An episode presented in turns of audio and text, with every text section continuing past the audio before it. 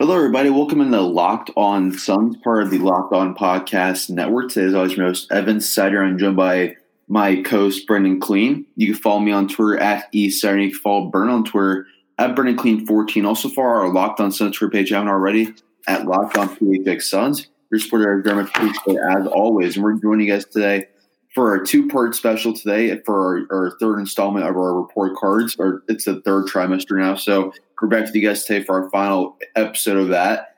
And, Brendan, we're going to start off here with um, going through a lot of the Suns' most important pieces of the, of the last third of the season here.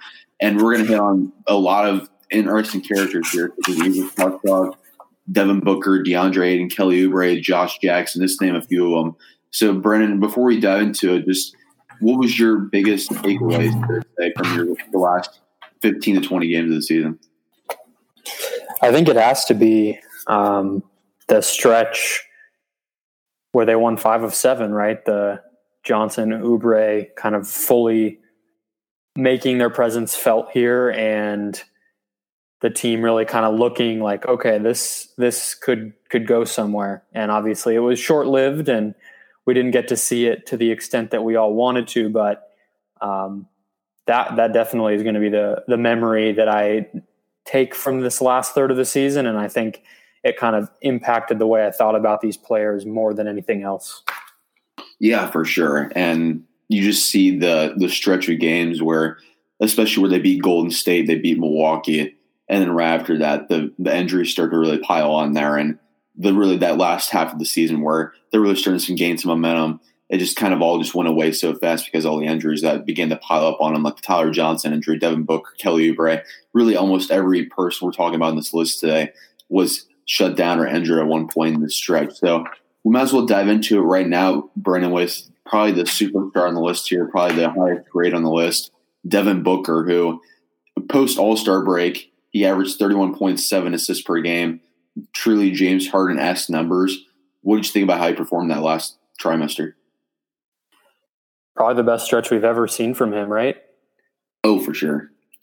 Yeah, just I think uh, more than any other part of his career, when you combine not only the fifty-nine fifty forty-eight streak that he put up, but the fact that this also contained probably the best evidence of his ability to be part of a winning situation. You combine, it didn't come at the same time, unfortunately, and I think that's why we got so much of the kind of ridiculous and unnecessary debate about him during that scoring binge. But uh, the thing that I keyed in on, and I was talking about it on Twitter a little bit today too, but I uh, got some numbers, of course, to back it up here too, is finished seventeenth in offensive real plus minus. That was a number I was watching all season long for him. The very first time that I really kind of turned my head, well, I guess the first release of these, they they wait a couple weeks into the season at E S P N for this, and it's it's really just gauging like a player's impact on the box score, and they adjust it for teammates, opponents, all sorts of things to try to really distill it down. Zero is average, and he he he graded higher than he ever had, even in the first release for these when he came back from his injury at the very beginning of the season. And I was like, okay, that's the first time we've really ever seen advanced statistics favor Booker in any way. And then now he's one hundred eighteenth total, but seventeenth overall. That's not just guards or point guards or shooting guards. That's seventeenth overall in offensive real plus minus, which that's the whole season. That's not just this stretch, but that really blew me away how high he was able to get in those rankings based in large part on what he did to close the year. Yeah, it really is just really just a, I think a, a peek into what year th- year five could be, but also one of the biggest numbers that I found is most intriguing to me. I try I had to do a little bit of digging for this one and some number crunching on this, so I might be a little bit off because the free throw rating on N B A stats for like a certain portion of the season, it's really different compared to Basketball Reference. It's like eighty-five percent free throw rate, stuff like that. So I had to do some number crunching, and Booker's free throw rate was around forty-six percent over the last ten or twelve games that he was fully healthy in. That's better than what James Harden was in the last portion of the season as well. What do you think about just how he really started to master the free throw line at the end of the season? Because I think that's, we hit on it a few times during his stretch there, but I think that's really just the, the formula for him to become a near thirty plus point per game scorer again. It definitely will be huge as far as racking up easier points. And I think if you want to kind of wonder about what a fully healthy season for him will look like, it'll probably be less usage. It'll probably be higher efficiency. It'll probably be a little, the ball in his hands a little bit less. And so the free throw line, the free throw efficiency that he displayed is going to be a huge part of that. And I would imagine, you know, the skill, I guess not, I would imagine the skill that he uh, developed that you could clearly see as far as knowing how to use his body, knowing how to absorb contact, knowing how to kind of milk it in certain situations when he needs to.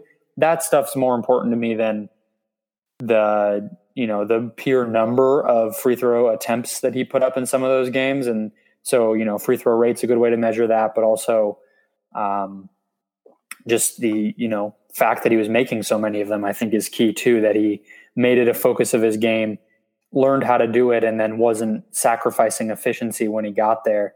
I think he really started to, yeah, like you said, get a peek into kind of how he's going to solidify and round out his offensive game going forward.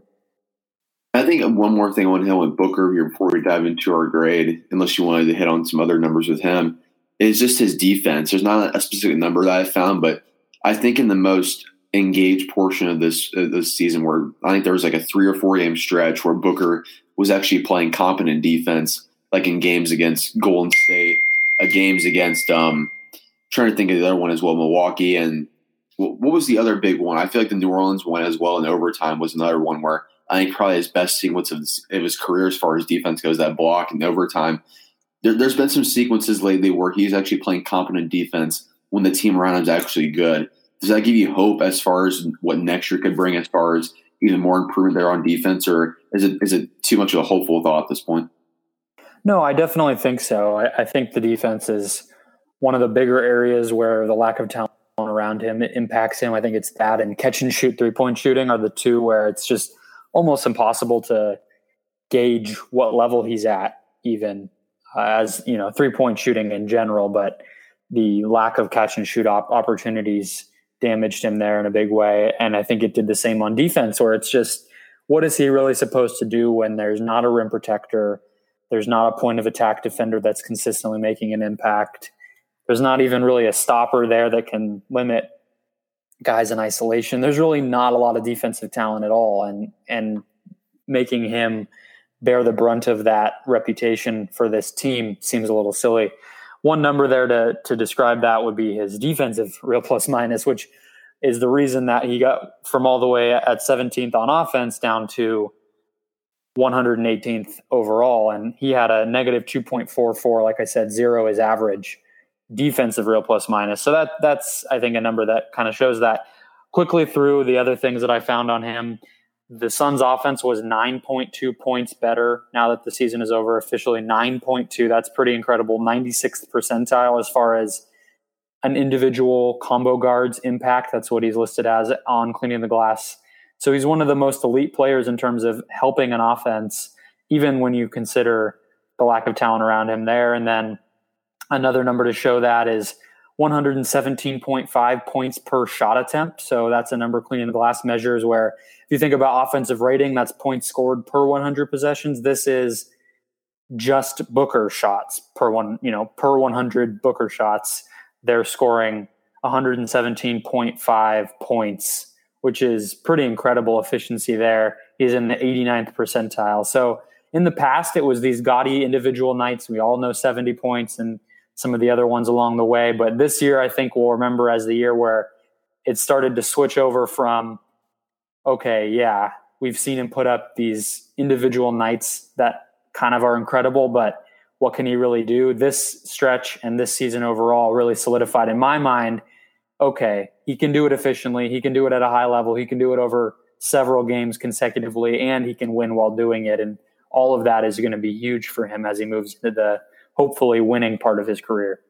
Yeah, that max contract is going to be kicking in here in a couple months on July first. He's going to be going from, I think, just three point five million dollars he's making to twenty-seven point three, a big-time jump. But as we've been talking about, he's definitely taken star leaps progressively the past few years, and it's winning time, I think, now entering into his max contract. And I think with a guy like Booker, you've seen the flashes now countless times where I think he's going to be a guy that you put the winning piece around him, he's going to produce those wins for you. But what was the grade you had for Booker in this last portion of the season? I had a straight up A, um, it, which is hard. I don't think I gave anyone else any sort of A. Oh, one other guy I had, and, and it was an A minus, but I won't say who yet. Um, considering how bad they were to close the year and Booker was playing in those games, it's it says a lot because I you know graded a lot of these guys based on the fact that you know we still only saw nineteen wins, we still only saw about six or seven during this stretch that we're talking about here, and so uh, I, I factored that in. But overall, Booker's individual brilliance was enough to get him the A for me. I'm right there with you. I actually went slightly above you. I think it's the first time I've done it with Booker this year. A plus for him during that stretch. I know he was injured that last portion of it, but I think we saw peak Booker at this point in time. We saw four forty-point games in a two-week stretch. We saw countless assists that were awesome to see, some great sequences defensively as well. There was just too many times where we saw some incredible moments from Devin Booker. So I think to reward him here, I've given an A plus for his efforts. So we can move on here to our next player, Brendan. That's DeAndre Ayton, the Suns rookie big man. I feel like the last portion of the season, we saw some flashes, but I feel like really the rookie season really started to weigh on him. You could tell at the end.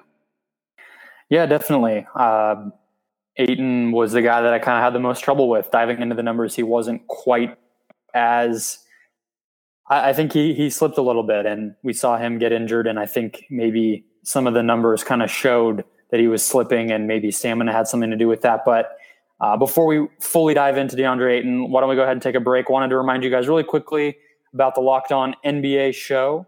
Uh, some great content going on over there that we didn't even know was coming because the Suns did not make the playoffs, but all of our local hosts who cover these playoff teams, these sixteen playoff teams, got together and gave little snippet, as you know, as you've hopefully grown to love here on our network, small, uh, digestible little capsule uh, previews of each series. So from each team's local perspective, sometimes the national stuff, you'll miss something. There's a guy that's injured that no one's talking about, and all the stuff you can miss when you go to E S P N or whoever else for some of this. So check out the Locked On N B A show. We got three episodes sitting there previewing the playoffs for you to listen to over the next few days before they start up on Saturday. And do so, if you would, on the Himalaya podcast app. Continue to support our show by checking out everything going on over there, and make sure when you get in your car to say, play podcast, Locked On N B A. Check that out through your smart speaker as well. And want to remind you guys about Homie as well. Uh, Homie is changing the game up here, saving Arizonans, Phoenicians, whatever you call it, whatever you guys call yourselves, a whole ton of money buying or selling a home. That's fifteen hundred dollars, flat rate of fifteen hundred dollars to list and sell your home through Homie. Not only do you save a whole ton of money doing it, but you can take advantage of the team they've put together there. That's realtors, attorneys, people who really know the business inside and out, people who are there to save you money, who have that priority in mind. It's not about how can Homie save money? How can Homie make money? It's how can their customers do that and uh, enjoy the process of getting into that dream home rather than dread it. To learn more about my friends at Homie, I want you guys to text the word SONS. That's S U N S, of course, to eight eight five eight eight. Again, text the word SONS to eight eight five eight eight. Alrighty, guys. All right. Thinking thinking back to Ayton, yeah, what, what number stuck out to you? Yeah, for me, just with DeAndre Ayton, you saw him average just around the same number of points per game. I think it was around fifteen and a half, but his rebounds started to slip a little bit, which was an interest number for me. He had around nine rebounds per game. Just seemed like He wasn't – I mean, he was definitely more engaged this time as far as defense, but just the conservation of energy, the the overall just um, stamina with DeAndre, and I, it was a noticeable diff for me. And you can tell in his minutes played per game, he had some thirty-five minute games, but then afterwards he'd play like twenty-seven minutes, twenty-eight. It, it, surprisingly for a guy his size, Burn, that's the one thing I've noticed this season. DeAndre Ayton is not N B A ready from the sense that – that you can definitely tell overall that he's not close physically yet. Agreed. And I think um, not only do you see that in his minutes, but I think just the fact that we're talking here about the last portion of the season, right? It, it showed up in the way that he was able to impact the game from a defensive perspective or uh, the lack thereof at times. And even on offense too, we didn't see any of the monster nights that we got not used to, but that we definitely saw more frequently earlier in the season. And one, one number that I thought showed that a little bit um, was just his shooting efficiency. So since the All-Star break, fifty-seven, fifty-seven point seven, so fifty-eight percent from the field overall and sixty-eight percent from the free throw line. There were a lot of games where he was just really bad from the free throw line, would, would have, you know, three for six nights, three of five nights. Um, kind of weird that that happened, but I think overall from what we saw and kind of looking at numbers like that, I think it really was clear that the, the length of the season was getting to him. I mean, he lost in the first round of the tournament and only had one college season. So this was a much bigger adjustment for him than it was even for somebody like Mikal Bridges. And I think that showed. Yeah, for sure. And I think just overall with his minutes fluctuating, like I was mentioning there, you can tell with just his game logs here, twenty-two minutes, twenty-five, twenty-nine, thirty-one, just too inconsistent as far as his, his stamina goes. But I think one positive for me, just as far as development, I tweeted this today when I saw the rumors, not rumors, just people chiming in about the future of Igor Koshkov, and people were saying that he might be on the chopping block. But you see the development he helped me with DeAndre Ayton, because in Ayton's the last ten games of the season, Brendan, he registered a block in each game, and he finished with fourteen in his last ten games, which I think is, if you go back and compare his numbers to October, November, that is a huge step forward as far as progress goes in that end. Yeah, I was trying to break it down where I could see the the, in, the increase was definitely there, but it wasn't monumental enough any of the way that I was breaking it down. But that's a good one. fourteen in his last ten games. That's definitely a step up. And the fact that he was doing it every night, it wasn't, you know, one night where he had four and that made up for another couple weeks where he had zero. So that that's good to see. Uh, along those same lines, two point two, that's how much better per one hundred possessions, two point two points better per one hundred possessions on defense when Ayton played. So the Suns really benefited all season, even with how, you know, much we appreciated the energy and hustle of Rashawn Holmes and, you know, guys like Dragan Bender stepping up toward the end of the year in meaning far, far less meaningful games. Uh, overall still, the Suns were much better on defense when Ayton was on the floor, which you can't say about many rookies. Probably that speaks to more the lack of talent elsewhere on the roster, but still uh, nice to see.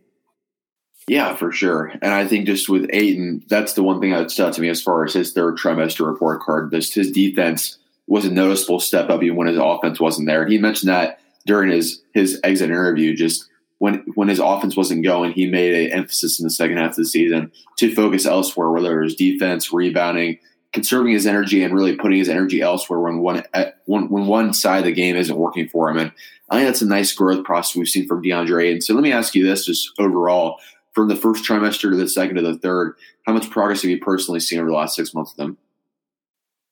I think it's a lot. I think overall the progress specifically is more than I would have expected to see. I mean, I think considering how closely he was connected with the Suns, I really think about him as a two-year thing because of how much I watched, obviously right in our backyard here as well and on T V here all the time. Um, it especially when you when you blow it out even more and think we saw him December of twenty seventeen in Phoenix against Texas A and M. From that point till now, it's it's pretty incredible how much better he's gotten really in all facets of the game. You know, that jumper is probably the last thing. Individual shot creation like that is the last kind of skill, and the rest of it's just rounding it out because he's he's come a long way.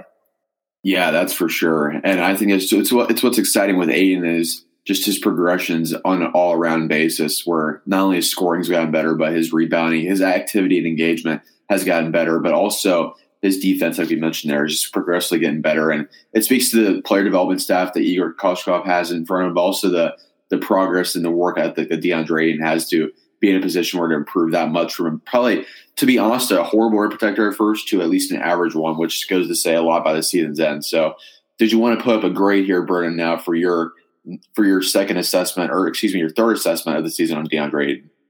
Yeah, it's it's a B. So I thought some of those statistical, uh, the way he fell off in some of those statistical categories to me puts him a little bit below where he was most of the year. I think I was pretty high on him throughout the year for exactly the reason we were just talking about, which is his improvement overall. So I'll go with a B this this one, just a little bit worse than normal, but obviously B is still above average. We're on the same page once again. I actually have a B as well for DeAndre Ayton. We saw near the end of his his stretch there before he sprained his ankle, he was putting together some really great games, twenty-five, twenty, nineteen, was three out of his last five games, and he had seventeen and thirteen, twenty-five minutes against Memphis before he sprained his ankle. Just we saw a lot of good flashes from DeAndre Ayton throughout this stretch of games, even though the box score kind of dipped a little bit for him. He was more p- conducive to winning on the other end of the floor, which is a great thing to see moving forward. So I'm right there with you on a B. But before we go on to our next player, which is Kelly Oubre, I want to tell you guys really quickly about our Locked On N B A Twitter account. If you haven't already done so, go and give us a follow over at Locked On N B A Net. Is one, one of the more valuable resources out there on N B A Twitter. Brent and I both have our accounts synced on there for the Locked On Suds coverage you guys love here. But if you guys want to get really, really ten, ten toes deep, so to say, as far as the playoff coverage and really dive into it, you guys want to get on Locked On N B A Twitter account, have everyone's account synced on there for all the coverage you guys love here with the playoffs diving in here in the next couple of days. So go ahead and give us a follow over at Locked On N B A Net. I want to tell you guys one more time about these indoor camera as well.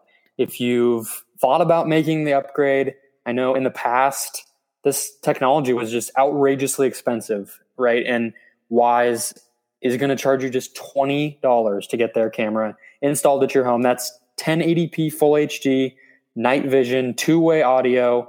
You have a free rolling fourteen day cloud storage and really just the peace of mind that comes with it, right? That's the main thing here. And the benefit from Wyze is all that technology upgrade as well as a, a ridiculously low price. So if you, you know, have kids, you got to get out of the house to go do something, check the mail even. You want to watch on your phone as you go do that. Maybe you want to turn the oven on, but you don't quite have the time and you just need to go run and do something.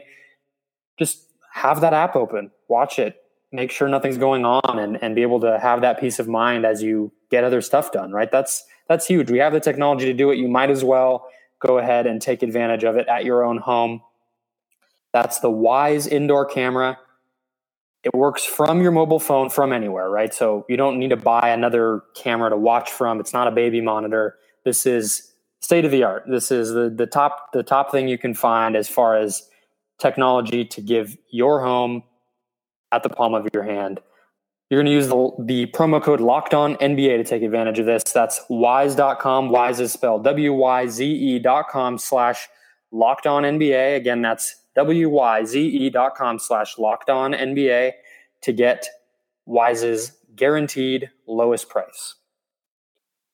All right, let's go to our final guy here who, as you said, is going to be Kelly Oubre. Uh, I don't even know. It almost feels silly to go over what he's done because I don't know if there's any fan left here in Phoenix who's not completely infatuated with this guy.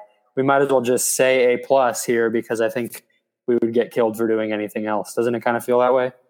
Yeah, he put up some really crazy numbers after post All-Star break, especially in a starting role. Especially he averaged twenty-two, twenty point two points, five point seven rebounds, one point six assists, two point one steals, and zero point nine blocks in thirty-two point nine minutes per game in twelve games for the Phoenix Suns. They were six and six as well over that stretch when Oubre played games.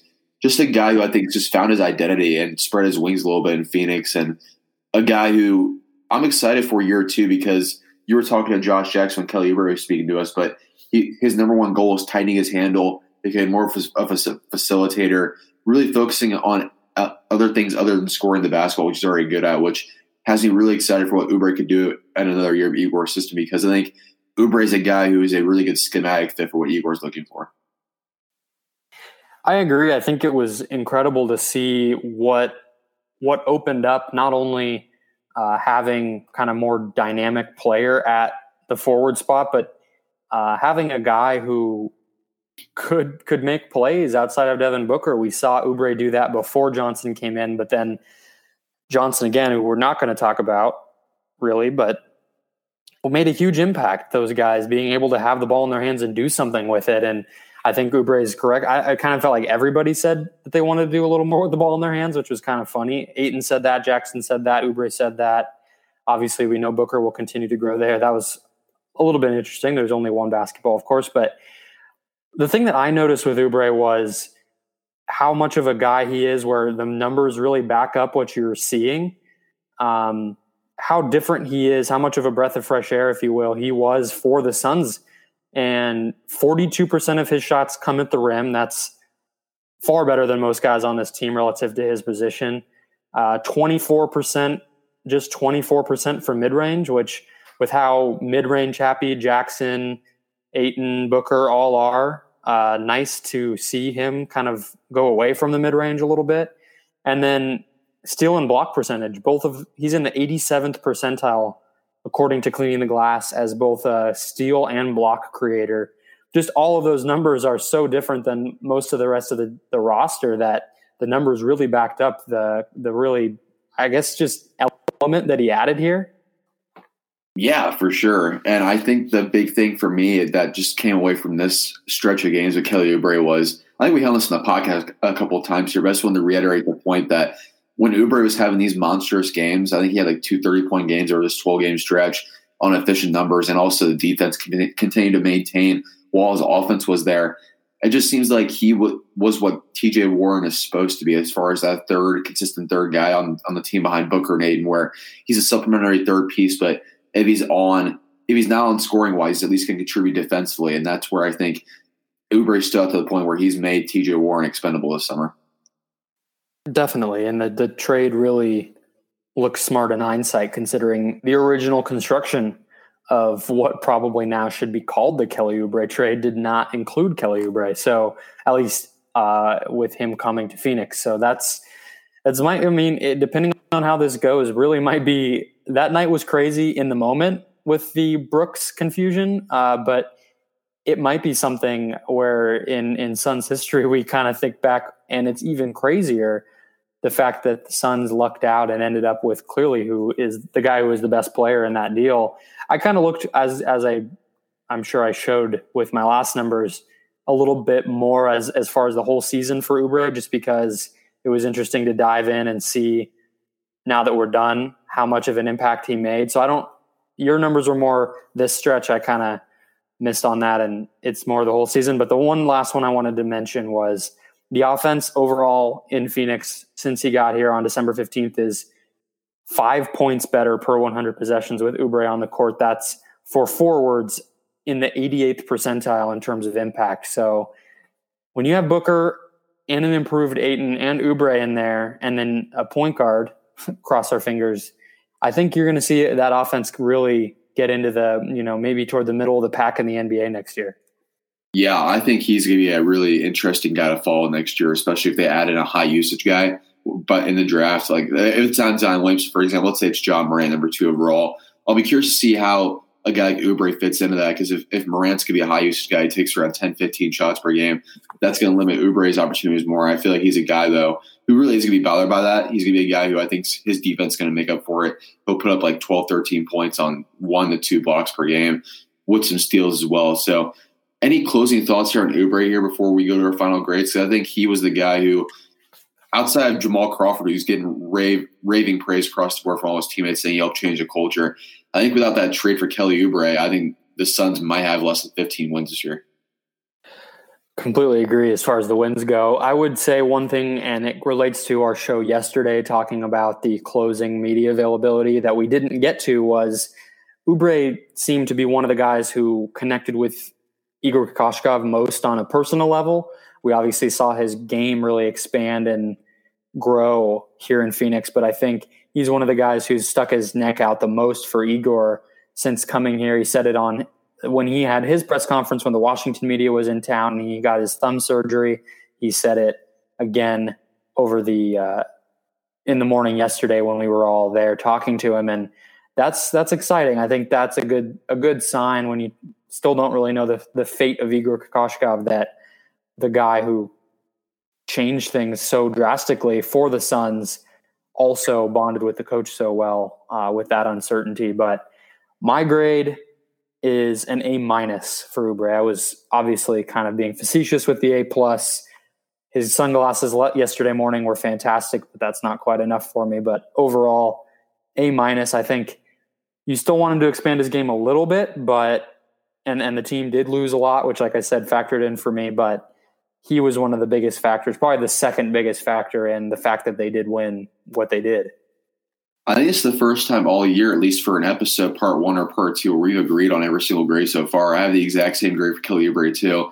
A minus for me, just a guy. If you put, if you put up twenty points per game, while also putting up some great defensive numbers, you're going to be a guy who is loved from my perspective because that's a two-way player, and I, I love me some two-way players who are contributors on an everyday basis. And Kelly Oubre is a guy who's really metamorphosized from Washington into a role player into more of a guy who has a higher upside than many people probably thought when he got traded to Phoenix over the last few months. So before we close things out, Bren, with today's episode with Kelly Oubre, let me get your final prediction as far as what's going to happen with him this summer. Do you think he is signed on July first, or do you think it's going to be stretched out a little bit where he's going to wait a little bit, then sign on to help the flexibility out?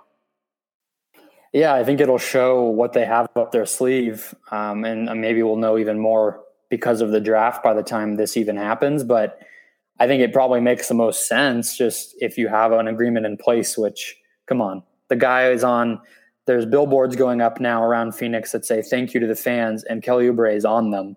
Um, oh, wow. he's, he's staying, he will be staying with the Suns.